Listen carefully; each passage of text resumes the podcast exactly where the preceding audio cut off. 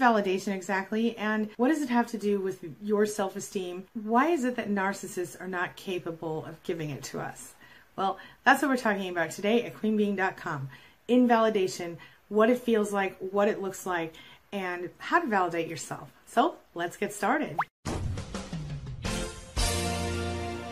My name is Angie Atkinson, and on this channel, I offer free daily video coaching to help you discover, understand, and overcome narcissistic abuse in toxic relationships. I like to call it toxic relationship rehab. Does that sound good to you? If so, hit that subscribe button and we'll get going. Validation is a concept that very many narcissists either don't understand or don't bother with. Validation says, I hear you, I see you, I care how you feel. I understand why you feel that way. Your feelings are real. Your feelings are valid. That's what validation says.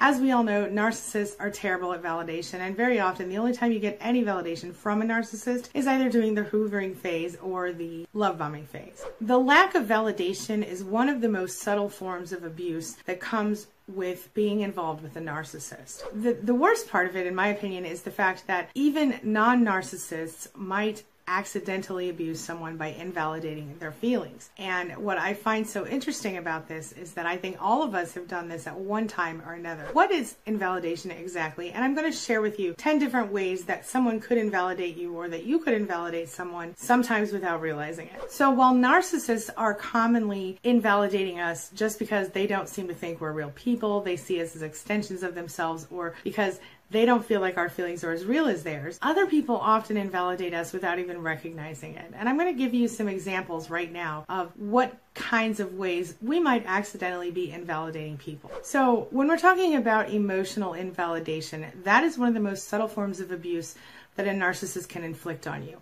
But unfortunately, it also is, can be inflicted by you or by other people who are well meaning people who really don't mean to hurt you and who are only trying to help you. So, how does that work? Well, let's first define what emotional invalidation actually is. Essentially, emotional invalidation happens when your thoughts or your feelings are rejected, ignored, or judged. It is incredibly hurtful for those of us who have been in a relationship with a narcissist because it becomes so regular. You might find yourself being triggered by a well meaning person when they invalidate your feelings without realizing it. And then on the flip side of that, we may be invalidating people's feelings without realizing it because sometimes something that seems like it might help someone or make someone's life better actually turns out to be invalidation. So we're going to talk about that. If you are highly sensitive, and you are an empath or you're just highly sensitive, this is going to be especially painful for you. In my opinion, it's one of the worst things about going through narcissistic abuse. One way that we can invalidate ourselves is by doing it to ourselves, and that often happens to us as we go through narcissistic abuse or when we're finished with it because we are programmed to do that. We're programmed to automatically doubt ourselves. When we do that, we create distance from the people around us in our lives, and it makes it really hard for us to build identity. And when I say the people around us, I mean the healthy people. If you are going through self invalidation or other people are invalidating you, it makes recovering from depression, anxiety, things like that almost impossible unless you learn how to self validate. Nobody wants to invalidate other people, or at least not people who are healthy emotionally and otherwise. And most people would say that I would never try to invalidate someone else. Very few of us, as a matter of fact, would actually do that on purpose. But even those who are well intentioned can occasionally accidentally invalidate someone in their lives. So I'm going to give you a few examples of verbal invalidation that it, it happens from well meaning people as opposed to people who are trying to hurt you. One of those might be just simply not understanding what it means to be close. Sometimes people assume they know how you feel and they don't bother to ask questions because they feel like they know you well enough to know. So even if they know, okay, this person feels sad or angry or happy or whatever, they may never say anything to you about how you're feeling because they figure you already know that they know and it just feels like they don't care to you. Another way they might do that is just by misunderstanding what it even means to validate a person. Let's just say that, you know, someone who was working for you came to you and said, I feel like you don't think I do a very good job. And you might say to that person, What do you mean? That's crazy. I think you do a great job. Well, that person might feel invalidated because you didn't acknowledge the fact that you thought that person was doing a good job. So instead of doing it that way, you might say, Well, I, am so sorry that you think that I feel like you're not doing a good job, but you're one of my favorite employees. I'm sorry I didn't mention it to you sooner, or whatever. Or let's look at a darker side of that situation. Let's say your friend comes to you and they say, I'm so angry with you because you failed to call me when you said you were going to call me. And then you, instead of saying, you don't have the right to be angry with me, it wasn't my fault I got in a car accident, you could say, well, I'm so sorry that you feel that way, but you should understand that this is how and why it happened, and I'm sorry, I hope we can work things out, or whatever. You see what I'm saying? So validating someone's feelings means acknowledging them as well, and, and then explaining your side of things. Another thing that happens with well-meaning people sometimes is when someone loves you or really cares about you, and you're very sad or, or broken or feeling upset, they'll say things to you like, come on, don't be sad, it's okay, come on, let's go out shopping, or hey, let's just go see a movie, that'll cheer you up, right? So these people very often are not trying to hurt you at all. They're really trying to help, but they don't know how to help. And so then instead of trying to work through the feelings with you or help you do that, they're focused on making the feelings stop. They don't want you to be in pain. So they're like, hey, let's go to the movies. Hey, let's have some ice cream, whatever. They're attempting to fix your feelings. But as a result, you're like, how dare you minimize the fact that I just went through a divorce? Or how dare you minimize the abuse that I went through? Fact is, they just don't understand and they don't know how to handle it. So they try to help you become happier. And then there are the people who just want the best for you.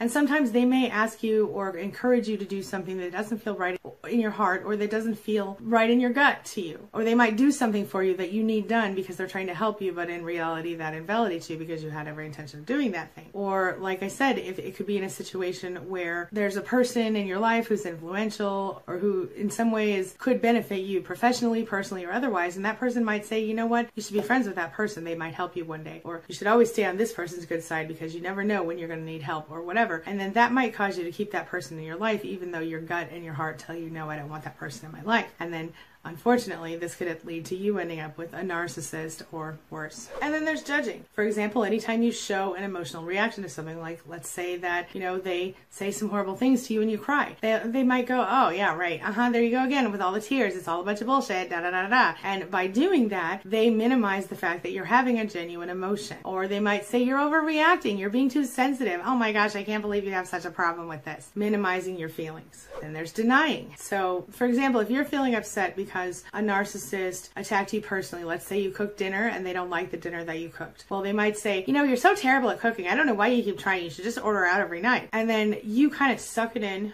and you just go, I'm good. And you just keep going because you've learned a gray rock. You really don't care what they say anymore. Let's say. And then they're going to be like, I know you're mad. I know you're mad. I can tell when you're mad. I know you're mad. And you really aren't mad because you know who they are and you're all over that. They will continue to push you until you kind of explode and then, okay, well now I'm mad because you've made me mad saying I'm mad. You know, it's crazy making. And, and it's, it's part of it is gaslighting when they, they twist everything around and they make you feel crazy, right? Well, invalidation goes right into gaslighting. It can become part of that cycle, but it's also outside of that cycle. It's a subtle thing they do to you on a daily basis. And then there's just plain old minimizing where they just tell you that what you feel, what you think, what you say is not anything. It doesn't matter, you know. So you might be 18 years old and telling your narcissistic parent, oh my gosh, I finally decided what I want to do. I want to be an artist. I want to go to school. I got this scholarship over here at this great art school. It's in New York. We live in Texas, but so what? I'm going to go because it's free and I love art, blah, blah. They might go, you know what? You never had any talent in art anyway. And even if you did, you can't make money as an artist. Invalidation. Instead of just encouraging their children. Or if a, you know, say a 10 year old or a 12 year old has a beautiful singing voice and says to her narcissistic father, hey, I'm going to be a famous singer when I grow up. And if he's like,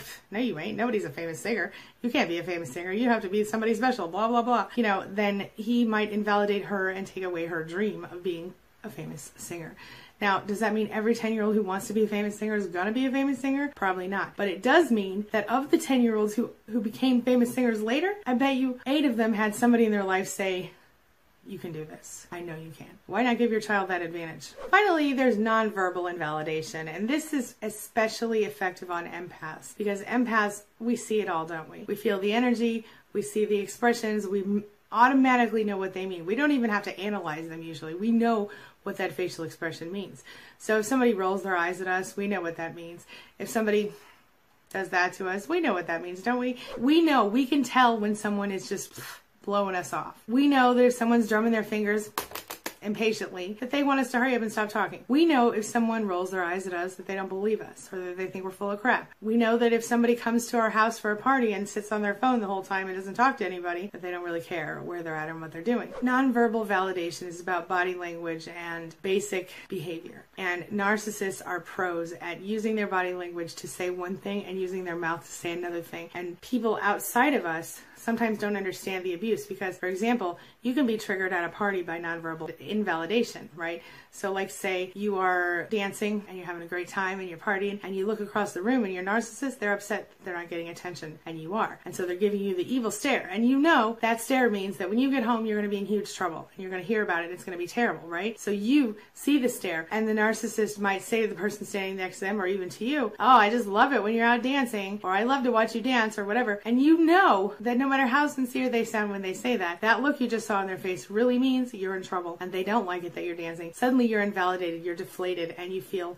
like nothing. And you know that as soon as this day is over, you're screwed, you're in trouble. And so you sort of feel this heavy weight on your chest for the rest of the event if you can even stand to stay that long. It's one form of narcissistic abuse that is so pervasive and so sneaky that it can be done right in front of other people and those people won't even see it. They won't even be aware of it. And that, my friend, is exactly why so many people struggle to even identify narcissistic abuse because on paper, sometimes it doesn't show. Anyway, the very best way that you can stop accepting invalidation, stop getting invalidated by people in your life is to start to self validate. And essentially, what that comes down to is beginning with unconditional self acceptance and self love, and not only accepting your own internal experience and thoughts and feelings and beliefs as real and valid, but also by recognizing other people's feelings, thoughts, and beliefs as valid. I'll tell you something, it was difficult for me when I first had kids as they started to get older and have their own opinions because I was so invalidated growing up